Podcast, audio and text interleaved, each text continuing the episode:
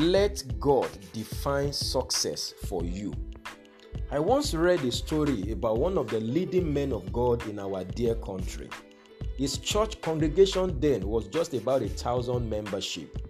Then the thought came to him that you have done your best, even if you die now, you are fulfilled.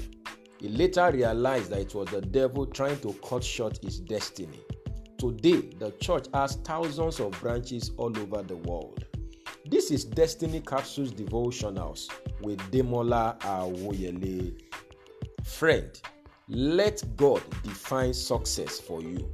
Success is not success unless it is viewed with the lens of God. While different people have different ways they measure success, from having a particular amount of money in bank to getting happily married to achieving a major career feat or pastoring a mega church.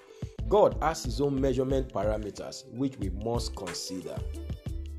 Don't allow the people that did not enlist you in a race to determine if you are finished or succeeded. 1 Corinthians chapter 9 verse 24 to 27, 2 Timothy chapter 4 verse 6 to 8. Don't listen to the whisper of the devil trying to cut short your destiny. Let God define success for you. It is the one who sent you here that can judge you successful or failure. 1 Corinthians chapter 4 verse 1 to 5. Men can be clapping for you while heaven is weeping over you, and men may be looking down on you while heaven is giving you a standing ovation. Acts chapter 7 verse 54 to 56. Success is in fulfilling your God-given purpose and destiny. Without purpose as a yardstick, we'll be measuring success wrongly. When God told Joshua he would have good success by following his commandments, God was not talking about an arbitrary success. He was defining the success based on the assignment given to Joshua.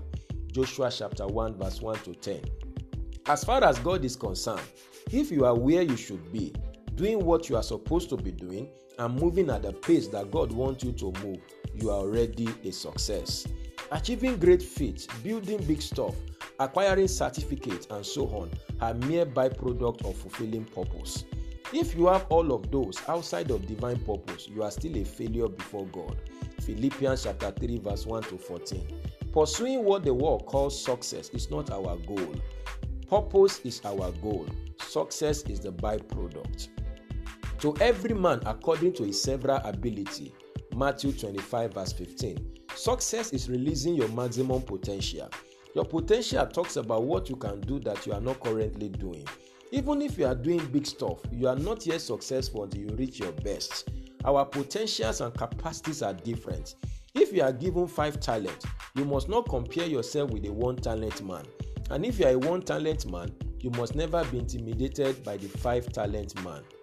Matthew chapter 25, verse 24 to 30 and 2 Corinthians chapter 10 verse 12.